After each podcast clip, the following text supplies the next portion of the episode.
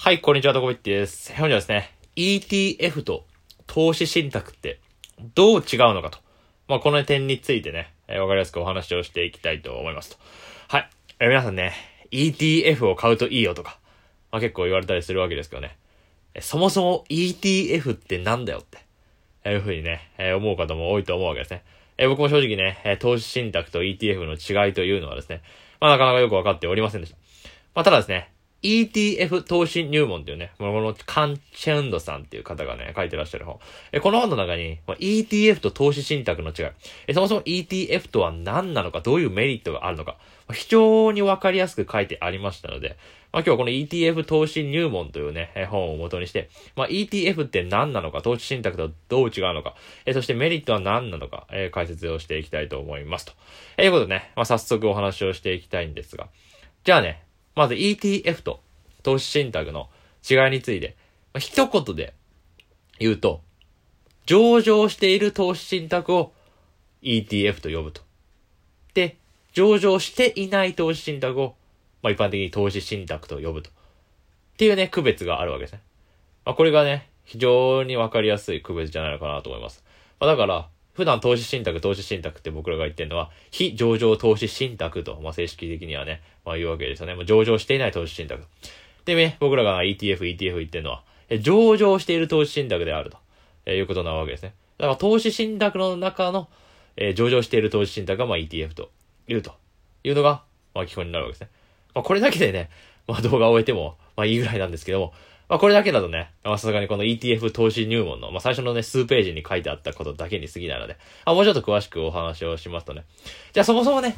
投資信託って何なんだと。まあ非上場投資信託のことですよ。上場していない投資信託って何なの？投資信託って何なのって、えいうお話をですね、まずお話をしたいんですけど、まあ投資信託、まあファンドとも言ったりしますけど、まあ何十何百という銘柄を全部ね、ひっくるめたパッケージみたいなね、えー、もんなんですね。まあ、他の YouTuber の方でね、えー、すごい僕がよく見てる YouTuber で、両学長って方がいらっしゃるんですけどね。まあ、両学長さんはですね、まあ、投資信託のことをね、まあ、いろんな銘柄を詰め込んだ、えー、お弁当箱のみたいなもんですよと。まあ、そういうふうに解説していきましたけど、まあ、それがすごくね、スッキリというか、わかりますよね。まあ、いろんな株式が入っているお弁当箱のみたいなもんだと。だからその投資信託を買うだけで、まあ、いろんなところに分散投資ができるんだよっていうのが投資信託の説明なわけですよね。で、まあ、両学長はね、お弁当箱という、まあ、表現をされておりまして。で、チュンカンドさんはね、えー、ETF 投資入門のね、まあ、著者の方ですね。まあ、この方はですね、えパッケージと、まあ、表現されておりました。まあ、要は、まあ、債券とか株式とか、まあ、コモディとか何でもいいですけど、まあ、いろんなものが詰め合わせで入っている、えー、もんだよと思っていれば、まあ、いいんじゃないかなと思うわけです。で、その非上場投資信託、まあ、すなわち普段僕らが投資信託って言ってるやつは、まあ、2種類に分けられるんですね。で、1種類目が、インデックスファンドというやつでして、で、これがインデックスファンドってじゃあ何かっていうと、市場平均を表す指数と連動するように作られた投資信託ということなわけですね。で、まあ指数ってなんだよって思うと思うんですけど、まあ指数ってまあトピックスとか、えー、S&P500 とか、まあいろいろね、代表的な指数がね、あるわけなんですけども、そういった指数との連動を目指す投資信託がまあたくさんあるということになってくるわけなんですね。まあ指数が何なのか、え、わからないっていう方はですね、まあ別のね、動画なりね、記事なりを見ていただければと思うわけです。まあ、要はそういうふうに、まあ、市場の平均ですよね。まあ、日経平均なら日経平均で、えー、アメリカならね、S&P500 とかまあ、そういう市場の平均と連動することを目指すように作られた投資信託を、まあ、インデックスファンドと呼ぶということなわけですね。っていうのがまず1種類目ですね。で、2種類目にあるのがアクティブファンドっていうやつでして、えこれはですね、全然市場平均を目指すとかいうわけではなくて、え運用担当者、まあ、ファンドマネージャーっていう方がね、まあ、いらっしゃるわけですね。で、その運用担当者、ファンドマネージャーの方が、まあ、いろんなね、銘柄を選ぶわけですよ。で、株式とか債券とかいろいろ選んで、で、お弁当箱をね、えー、一つ作って、アクティブファンドっていう投資信託の商品一つ作って、で、えー、大きなリターンを目指すっていう、まあそういうものになるわけですね。要は、インデックスファンドは市場平均を目指すと。で、アクティブファンドは、え自分で、え人間が、え自ら、えー、いろいろな商品とかを選んで、え市場平均より上を目指すというようなね、違いがあるわけですね。っていうのが、まあ、非上場投資信託、いわゆる投資信託と呼ばれる、まあ、商品の説明になるわけなんですね。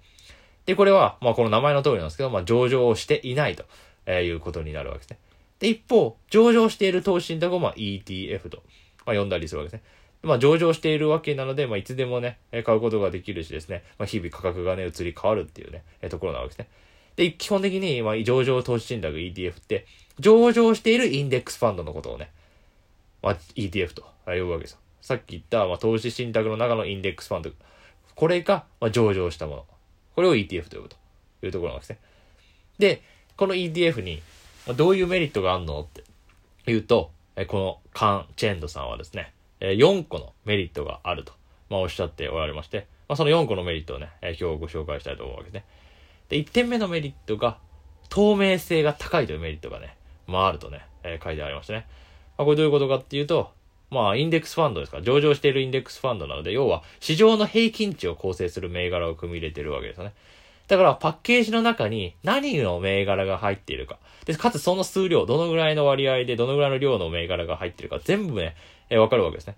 まあ、検索をしてね、具体的な ETF のね、名前でね、検索をすればですね、全部ね、その ETF の中に、えどういう株式がね、どのぐらいの割合で入っているのかっていうのが全部一目でわかるわけですよ。だから、自分が何に投資しているのかが一目でわかる。これがめちゃめちゃね、ETF のメリットなんですよ、と。いうのをね、1点目でおっしゃっているわけですね。だから透明性が高い。何に投資しているかが一目でわかる。これ素晴らしいですよね。というのが1点目のメリット。で、2点目のメリットが、これ流動性が高いというところになるわけですね。これが普通のね、上場していない投資信託だと、え1日のうちに1回しかね、値段がね、えつかないわけなんですね。で、さらにすぐに売れないとかいう問題があるわけなんですけども、まあ、ETF は上場しておりますので、市場に出ておりますんで、だから1日のうちに何度でもね、取引ができるわけですね。だから1日のうちにね、えー、買って、1日のうちにすぐ買って、で、その日のうちにすぐ売るとか、まあ、そういうこともね、可能になるわけです。要はほとんど個別株とね、一緒なわけなんですね。まあ、市場が動いてますんでね、まあ、常にね、値段があると。1分単位、1秒単位とかでね、値段がね、えー、決まるわけでして、1日のうちに何回も取引がすることが可能ですし、1日のうち何回も、え値段がですね、まあ、いろいろ移り変わったりするっていうことで、まあ、かなり流動性が高いというのがね、大きなメリットじゃないのかなと思うわけですね。まあ、それ本に書いてあったわけです。でね、普通の投資信託、非上場投資信託だと、1日に1回しかね、値段つきませんから。まあ、これ基準価格とかも言ったりしますが。まあ、だからですね、すぐに売れないのがね、結構デメリットなわけなんですね。まあ、例えばね、株式市場が大暴落してると。で、株式市場が大暴落をしていて、えすぐに売りたいと言っても、普通の投資信託、非上場投資信託だとね、すぐに売れないわけなんですよ。ね、市場が終わった後にしか、え売れないわけなんで。だから、それで損しちゃう可能性も中にはね、あるわけなんですね。一方 ETF だと、まあ、市場が空いている間はいつでも売買ができるわけなんで、えー、大暴落しているぞって言ったら、まあ、すぐに売りに出すっていうことがね、可能になるわけなんですね。まあ、逆もしかりで、なんかすげえ株価が上がってると。あ、すぐに買おうって言って、すぐに買うっていうことも可能なわけなんですね。と、普通の投資信託だとそれができないので。だから ETF はこういうふうに流動性が高いっていうのはね、めっちゃ大きなメリットなんじゃないかなと、え思うわけですね。これ本に書いてあって2点目のメリットです。で、3つ目のメリットが、維持コストが低いだよね。はい。これもね、大きなメリットだなと思うわけですね。で、まあ、非上場投資信託ですね。すなわち普通の投資信託商品だと、まあ、信託報酬っていうね、まあ、手数料があるわけです。まあ、もちろん ETF にも信託報酬っていうの手数料があるんですけど、え、この手数料が ETF の方が一般的に安いんですね。だから、維持コストが毎年毎月の維持コストが安いっていうことなので、まあ、総合的なパフォーマンスもね、まあ、良くなるだろうっていうところで、これ ETF のね、かなりのメリットじゃないのかなと思うわけですね。で、なんでね、信託報酬っていう手数料、これがね、ETF の方が安いのかっていうね、理由については、これ ETF の仕組みについてね、えー、お話ししなきゃならないんでね。まあ、他の動画でちょっとお話をね、したいと思います。まあ、それもね、ETF 投資入門にね、えー、本に全部書いてありますんで、そういった ETF の仕組みとかね、まあ、理解された方はぜひとも概要欄貼っておくんでね、まあ、読んでみてください。まあ、ということでね、維持コストがね、普通の投資信託よりも安いと。上場していない投資信託よりも安いっていうのが、まあ、ETF のメリットですよと。これ3つ目のメリットですね。で、最後、4つ目のメリットが、品揃えがね、豊富というところなわけですね。まあ、例えばですけどね、債券とか、え不動産とか、株式とか、え例えば金とか銀とかのコモディティとか、まあ、いろんな ETF がね、あるわけですね。ちょっと検索しただけでもね、まあ、いろんな ETF ありますよね。まあ、銀の ETF もあるわ、金の ETF もあるということで、とにかく多岐にわたる ETF があると。こういうふうに品揃えが豊富で、え一つの ETF を買うとだけで、まあ、いろんなところに投資できる。まあ、これが ETF の、まあ、4つ目のメリットじゃないですか、と。まあ、カンチェンドさんね、えー、おっしゃっているわけですね。っていうのが、ま、ETF の4つのね、メリットになるということなわけですね。っていう感じで、まあ、投資信託と ETF の違いを理解した上で、まあ、投資信託、まあ、普通の上場していない投資信託を買うのか、え上場している投資信託、普通の ETF を買うのか、まあ、それをね、え考えてみるといいんじゃないかなとね、思うわけですね。